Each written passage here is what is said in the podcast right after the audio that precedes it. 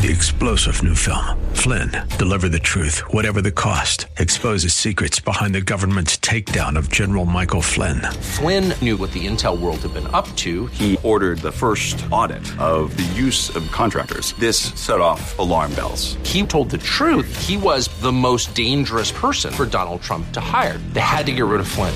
Flynn, deliver the truth, whatever the cost. Available now. Watch it today. Go to salemnow.com. Salemnow.com. And now we return to the purveyors of real estate knowledge. Your Real Estate Chalk Talk. Hey, welcome back to the program. This is your Real Estate Chalk Talk coming to you from the legendary Rack Shack Barbecue Studio here in Eagan, Minnesota. HittnerGroup.com is the website you want to go to. H-I-T-T-N-E-R Group.com, 612-627-8000. Write that down on the palm of your hand, 612-627-8000. Give us a ring-a-ling-a-ling if you got any questions about your home and uh, what that valuation might be. We'd be happy to have a chat with you. No cost and absolutely no obligation. I have, uh, we've got uh, Chris Galler in the studio. He's the Chief Executive Officer of the Minnesota Association of Realtors. Before we go down the, the rabbit hole, I would like to know just what is the association's primary function and duty? Sure.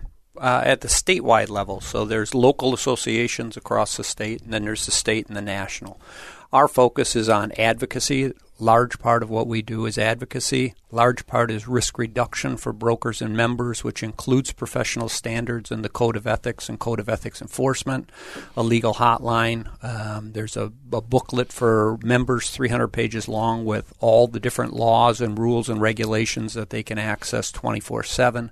Uh, drafting the purchase agreements and making sure that you have access to purchase agreements in the marketplace. Continuing ed, that we have online continuing ed, and soon we'll be launching 24 7 online continuing ed, uh, and then programs, conventions, legislative day, those kinds of things. So then, from from uh, do the local associations then report to you, or how does that structure work? No, it's uh, a structure where each of the entities is separate, but we collaborate in order to make it because we have the same member, but we collaborate so that our efforts aren't duplicative. So if you're Minneapolis or St. Paul, they do advocacy, but they do it at the city level, mm-hmm. and county level. We do it at the state level and the regulatory level, and then the national does it at the national level. So with the federal government and their regulatory bodies.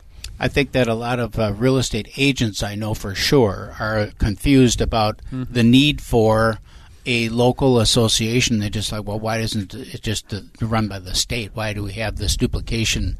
Because uh, every time you've got a association, you've got overhead, you've got you know offices, you've got staff, you've got all that stuff, and it just seems like it could just all be run from the state. Yeah, I have to work with those folks, so I won't say I should put them out of business. Uh, that's the state association. They serve a valuable role. Uh, the two metro associations in Rochester own the RMLS, which has 93% membership uh, in the state. So mm-hmm. almost everybody uses that particular service, which runs separate from them, but they own that. Uh, they deliver other services at the local level so that members are closer and members are generally closer. Uh, I can remember when it was Dakota County yeah. and Southern Twin Cities Association, it was a lot closer in those days. There has been consolidation in the state. We're down to 16 local associations, and way back in 85 when I got into business, I think we had 21. So it's slow. Uh, we're going to lose one this year uh, up in Fergus Falls. Mm-hmm. They've decided to fold and merge with another association. When you have uh, the state advocacy side of things, talk about mm-hmm. that a little bit with our state legislature, what that involves, and in uh, uh, you know people going over and talking to the legislators and the senators and all that stuff. What what are the hot topics that are going on right now? Sure. Well, luckily we're done this year. Mm-hmm. Um, we have a full time we have two full-time lobbyists and we have another person in political affairs plus we work with another firm to help us to cover all of the different hearings in there. Uh, our primary focus is this year we're regulatory related, working a lot with the Builders Association to try and bring down the costs of putting new housing in the ground. We need more inventory. We have to figure out ways collaboratively to say we have to lower these costs somehow. It's mm-hmm. too much to get units in the ground. Uh, second, trying to close that home ownership gap in Minnesota, which we have closed it somewhat. We used to be the worst. Now we're we've moved up five spots at least, but it's a challenge challenge and we worked for we lobbied hard for a first time home buyer a down payment assistance program this year. Uh, we didn't get it. We were asking for 171 million dollars to try and really make an effort to first generation home buyers, which is anybody. People think, oh, Yeah. your target. It's anybody, and there's a lot of people that are first generation home buyers, and we're trying to get people into that so that they can build wealth.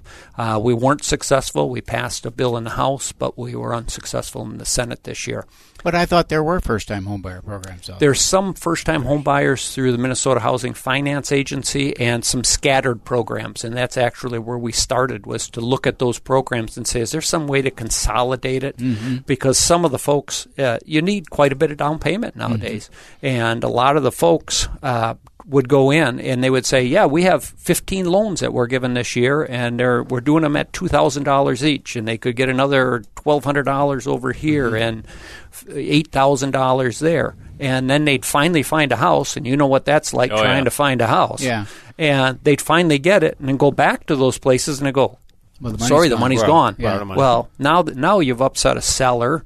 You've got agents that have a lot of time in there, and their credibility now is on the line. And it was all because that entity didn't reserve the dollars; they just gave it first come, first serve. Mm-hmm. We didn't think that was a good way to do it. We thought that the program needed to be reformed. We needed to have all the dollars in one spot and make sure that the pi- buyers are qualified, so that homeowners didn't have to worry that they weren't going to qualify. Mm-hmm. We didn't want to have a whole bunch of uh, additions to it. Some of the programs you have to replace this, you have to replace that. Well, now mm-hmm. the homeowner doesn't know if they're going to get it or not, and they look at two offers: one down payment assistance, where there's all these potential problems, Pitfalls. pitfalls, mm-hmm. or cash.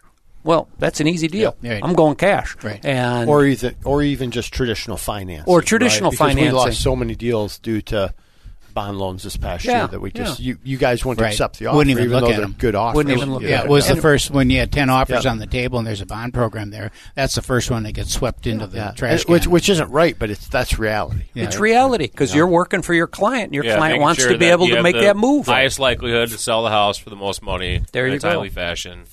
You know, those Yeah. are the decisions being made on cash and conventional financing easy. If there was a program that was more cut and dried and re- funds reserved, pre-qualification, et cetera, Right. you know, Now, are those dollars now that are, are uh, like second mortgages that need to be paid back? Are they grants or They what- live in the house five years. It doesn't have to be paid back. Is that so? What That's we're not very what long. we're trying Yeah. to get is permanent funding. Trying to get permanent funding, but at least wanted to seed the program with dollars this year. And we worked with a bunch of nonprofits. We worked with um, private. We had the um, Better Business Bureau that was on. Um, the Minnesota Business Partnership set up a whole uh, DEI section, and they endorsed it and said this What was good the roadblock program. then? Roadblock was a they didn't come out with a tax bill, and they didn't want to spend their money on that. They said But the we got market's an eight already billion dollar surplus, nine. Nine billion dollar surplus. But yeah. People always think that's because I've been lobbying, you know, for a long period of time, and they always think that well, when they have a lot of money, it should be really easy. Mm-hmm. It's just as hard when they have a lot of money as it is when they have no money. Yeah. So it's just a difficult atmosphere up there right now. And to your point, uh, uh, from a first time home buyer, I have a, a, a client that we're working with right now. He's 60 years old. He's never owned a house. Yeah, yeah, I'm in the same boat. We He's just just he's secured never owned a house. transaction. And and he's uh, you know he wants he's been renting you know for years and years and years uh, and uh, now the now the uh, uh, owner you know wants that house back and he's got to b- go buy a house And He- and he's you know I'm finally going to buy a house. Sure. You know, 60 years old. So my grandparents are in the same situation. Hmm. They had rented their entire lives and finally bought after my parent, my grandfather had retired. They finally bought a house. So, So that money, and he's and he's in the same boat. I mean, he could, you know, you know, he's got his toys and all that stuff. He's been renting a house, so he's lived like he's owned a house. You know, um, but he'll need some. I mean, if there was some assistance available, he certainly would take advantage of it. The question is, is how can we remove the stigma of a bond program? yeah. you know from from the purchase agreement and a lot of that is is the extra hoops that in some programs that need to go, be gone through uh, two two appraisals sometimes or or inspections additional inspections and some of those kinds of things. I things heard there was some talk in the associate about in the forms removing that piece of it from the forms. Am I right? We removed that piece for. Uh, it'll come out in August. Okay. You'll see uh, Okay. that line was eliminated. That there were some bond other things they were asking, but that particular one uh, was okay. We're still a little concerned about the homeowner side of it, which is does the homeowner understand how this financing is going to work and mm-hmm. potential damage to a home buyer if indeed their assistance program doesn't work out. Because that was added just a few years ago as well. It was added because of problems a few years ago, Well, and now it's being eliminated. because again. they, an offer comes in, gets accepted, thinking it's a conventional mortgage, everything is good, and all of a sudden it's like all these hoops, and the, and the seller is like, wait, wait, wait, wait, wait. You know, I didn't. Nobody told me about that when we're. I got to move into my house. My house is ready as well Right. because a lot of people forget that it's there's chains. These are chains, Yeah. and one kink in the chain screws up lots of But people's that's the lives. importance of actually being qualified for, Oh, for sure. whatever financing option you're taking out, and the ramifications if you move forward with trying to purchase a home and you are in fact not fully qualified. Right. Um, you know, and that's that's the reality of, of buying anything that's a large transaction like real estate. and right? the collaborative work that you guys do in the agents, field sure. between agents when you're Yeah, working with agents where you say yeah i've done deals with this person before Yeah. and they've always closed well their staff is good they assist they keep me informed Mm-hmm. Yeah. Mm-hmm. that i know their mortgage person is going to do a good job or whatever Lots of deals like that that we've won over the last couple of years for sure. With that, we're going to head out to break here. We'll be right back with more real estate chalk talk. As always, HittnerGroup.com, 612 Three star general Michael J. Flynn, head of the Pentagon Intelligence Agency, knew all the government's dirty secrets. He was one of the most respected generals in the military. Flynn knew what the intel world had been up to. He understood its funding. He ordered the first audit of the use of contractors. This set off alarm bells. The explosive new documentary, Flynn, Deliver the Truth, Whatever the Cost, and covers the facts behind this scandal. Flynn told the truth. He was the most dangerous person for Donald Trump to hire. I find out the worst enemy that I'm going to face in my life is right here in America. They took my assessment and they wanted me to change it. And I was like, I'm not changing it. They had to get rid of Flynn. With in depth interviews, archival footage, and never before seen personal records of the man behind the headlines. I just felt like I was drowning. Flynn, Deliver the Truth, Whatever the Cost. Available now. Watch it today. Go to salemnow.com. Salemnow.com.